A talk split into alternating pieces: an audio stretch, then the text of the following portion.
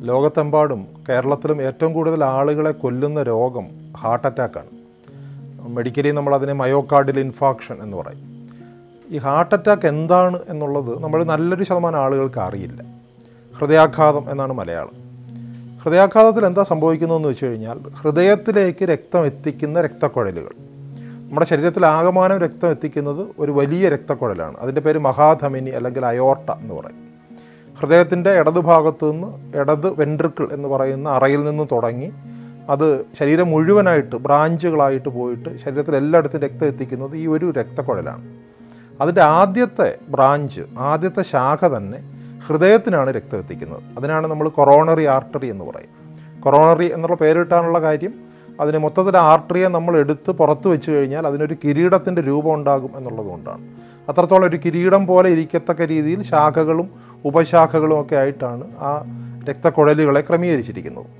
അപ്പോൾ അതിന്റെ പ്രധാനപ്പെട്ട ഏതെങ്കിലും ഒരു രക്തക്കുഴലിൽ രക്തം അടിയുമ്പോൾ അല്ലെങ്കിൽ രക്തം കട്ട പിടിക്കുമ്പോൾ അതിന് ശേഷമുള്ള ഭാഗത്തേക്ക് രക്തം ഓട്ടം രക്തത്തിന് ഓടിയെത്താൻ കഴിയുന്നില്ല. അങ്ങനെയാണ് ഹൃദയാഘാതം ഉണ്ടാകുന്നത്. അപ്പോൾ എന്തുകൊണ്ട് ചില ആളുകൾക്കുണ്ടാവുമെന്ന് ചോദിച്ചു കഴിഞ്ഞാൽ ഈ രക്തക്കുഴലുകളുടെ ഉള്ളിൽ ഒരു ചെറിയ സ്ഥരം ഉണ്ടാകും അതിന് എൻഡോത്തീലിയം എന്നാ പറയുക അപ്പോൾ എൻഡോത്തീലിയം ഏതെങ്കിലും രീതിയിൽ എൻഡോത്തീലിയത്തിന് ഒരു ഒരു ഭംഗം സംഭവിച്ചാൽ ആ ഭാഗത്ത് രക്തം കട്ട പിടിക്കാനുള്ള സാധ്യത വളരെ കൂടുതലാണ്. ഇപ്പോൾ ഈ എന്തോ എൻഡോത്തീരിയത്തിന് ഭംഗം സംഭവിക്കാനുള്ള കാരണം ഒരുപക്ഷെ പുകവലിക്കുന്നത് കൊണ്ടാകാം അല്ലെങ്കിൽ ഭക്ഷണത്തിൽ കൂടെ വരുന്ന എന്തെങ്കിലും വസ്തുക്കൾ ഈ പറഞ്ഞതുപോലെ രക്തത്തിലൂടെ കൂടുതലായിട്ട് ഒഴു ഇപ്പോൾ കൊഴുപ്പ് അല്ലാന്നുണ്ടെങ്കിൽ കൊളസ്ട്രോൾ തുടങ്ങിയ സാധനങ്ങളൊക്കെ വളരെ കൂടുതലായിട്ട് രക്തത്തിലൂടെ ഒഴുകുന്നത് കൊണ്ടായിരിക്കാം.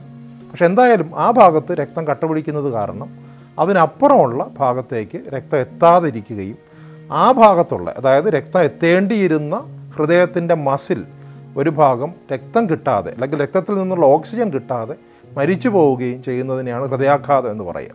അതായത് ഒരു രക്ത കുഴലിലൊരു രക്തക്കട്ട പോലെ പിടിക്കുന്നു. രക്തത്തിന് ആ കട്ടയ്ക്ക് അപ്പുറത്തേക്ക് ഒഴുകിയെത്താനായിട്ട് കഴിയുന്നില്ല. അത് കാരണം ആ ഭാഗത്തുള്ള ഹൃദയത്തിന്റെ മസിൽ പൂർണമായിട്ടോ ഭാഗികമായിട്ടോ നശിച്ചു പോകുന്നതിനെയാണ് നമ്മൾ ഹൃദയാഘാതം എന്ന് പറയുന്നത്. ആ സമയത്ത് അസഹ്യമായിട്ടുള്ള വേദനയും മറ്റ് പല ലക്ഷണങ്ങളും ഉണ്ടാകാറുണ്ട്. അപ്പോൾ അതിന്റെ കൂടെ വരുന്ന ഒരു ചോദ്യം ഇതുപോലെ മറ്റ് സ്ഥലങ്ങളിൽ രക്തം കട്ട പിടിച്ചുകൂടെ എന്നുള്ളതാണ്. ഈ- ഇതുപോലെ ഹൃദയത്തിൽ രക്തം കട്ട പിടിക്കുന്നത് പോലെ തന്നെ മറ്റേതൊരു ശരീരത്തിന്റെ അവയവത്തിലേക്ക് കൊടുക്കുന്ന രക്തക്കുഴലുകളിലും രക്തം കട്ട പിടിക്കുകയും പിന്നീട് അങ്ങോട്ടുള്ള രക്തസ്രാവം നിലയ്ക്കുകയും ചെയ്യാം.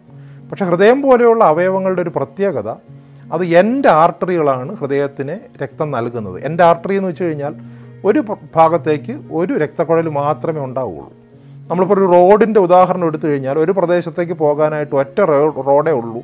ആ റോഡ് ബ്ലോക്കായി കഴിഞ്ഞാൽ നമുക്ക് ആ പ്രദേശം ഒറ്റപ്പെട്ടതുപോലെ ആ പ്രദേശത്തേക്ക് നമുക്ക് എത്തിച്ചേരാനായിട്ട് കഴിയില്ല. അത്തരത്തിലുള്ളൊരവസ്ഥയാണ് ഹൃദയത്തിൽ സംഭവിക്കുന്നത്. അപ്പോൾ ഈ രക്തം കട്ടപിടിക്കുന്നത് കാരണം ഹൃദയത്തിന്റെ മാംസപേശികളിലേക്ക് വേറെ രക്തം എത്തിക്കാനുള്ള മാർഗമൊന്നും ഇല്ലാത്തത് കൊണ്ട് അത് നശിച്ചു പോകുന്നു എന്നുള്ളതാണ് പ്രധാനപ്പെട്ട പ്രശ്നം. ഇതേ കാര്യം തന്നെ തലച്ചോറിൽ വരുന്ന സമയത്ത് നമ്മളതിനെ പക്ഷാഘാതം എന്ന് പറയുന്ന രോഗത്തിലേക്ക് നയിക്കും. ഹൃദയാഘാതത്തിനും സമാനമാണ് പക്ഷാഘാതം. രക്തക്കുഴലിൽ ഉണ്ടാകുന്ന വ്യത്യാസം ഹൃദയത്തിലുണ്ടാകുമ്പോൾ അത് ഹൃദയാഘാതവും അതേസമയം തലച്ചോറിലുണ്ടാകുമ്പോൾ അത് പക്ഷാഘാതവുമാണ്. അപ്പോൾ അടുത്തൊരു ചോദ്യം വരുന്നത് അങ്ങനെയാണെങ്കിൽ നമ്മൾ ചികിത്സയുടെ ഭാഗമായിട്ട് ഇപ്പോൾ ആൻജിയോപ്ലാസ്റ്റി ആൻജിയോഗ്രാഫി എന്നൊക്കെ പറഞ്ഞിട്ടുള്ള ചികിത്സകളുണ്ട്. അതെങ്ങനെയാണ് ഫലിക്കുന്നതെന്ന് ചോദിച്ചു കഴിഞ്ഞാൽ നമ്മൾക്ക് ഒരു എക്സ്റേ മാർഗത്തിലൂടെ പ്രത്യേകിച്ചും ഏതെങ്കിലും രീതിയിലുള്ള ഒരു കെമിക്കൽ ഈ ഹൃദയത്തിലേക്ക് ഒഴുകുന്ന രക്തക്കുഴലിലൂടെ കടത്തിവിട്ട് എക്സ്റേ പോലെയുള്ള ഒരു മാർഗത്തിലൂടെ എവിടേക്കാണ് രക്തം കട്ടുപിടിച്ചിരിക്കുന്നത് എന്നറിയാനായിട്ട് കഴിയും. ഒരു റോഡിൽ എവിടെയാണ് മണ്ണ് വീണ് റോഡ് ഗതാഗതം സ്തംഭിച്ചിരിക്കുന്നത് എന്ന് മനസ്സിലാക്കുന്നത് പോലെ ഒരു സങ്കേതമാണത്. അങ്ങനെയാണെങ്കിൽ ആ മണ്ണ് അവിടുന്ന് മാറ്റുന്നത് പോലെയാണ് നമ്മൾ ആൻജിയോപ്ലാസ്റ്റി ചെയ്യുന്നത്.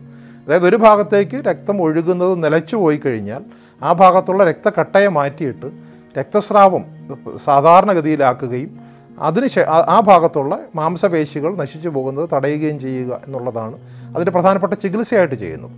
പക്ഷേ അതുപോലെ തന്നെ ഈ രക്തക്കട്ടകളെ അലിയിച്ച് കളയാനുള്ള മരുന്നുകളുണ്ട്. ഈ റോഡ് പൂർണമായിട്ടും തകരാറിലായി കഴിഞ്ഞാൽ നമുക്ക് തീർച്ചയായിട്ടും ഒരു മണ്ണുമാന്തി യന്ത്രമൊക്കെ ഉപയോഗിച്ചിട്ട് റോഡ് പിന്നീട് ഉണ്ടാക്കാനായിട്ട് കഴിയില്ല. ആ റോഡിനെ വിട്ടുകളഞ്ഞ് വേറെ റോഡ് വെട്ടാൻ മാത്രമേ കഴിയുള്ളൂ.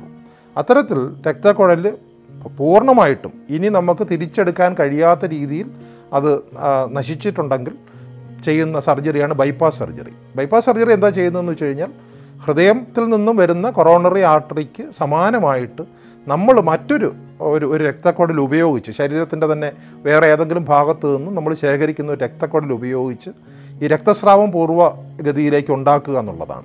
അവിടെ പുതിയൊരു രക്തക്കുഴൽ തന്നെ നമ്മൾ ഉണ്ടാക്കുന്നത് പോലെയുള്ള ഒരു ശസ്ത്രക്രിയയാണ് അവിടെ ചെയ്യുന്നത്. അതാണ് ബൈപ്പാസ് എന്ന് പറയുന്നത്.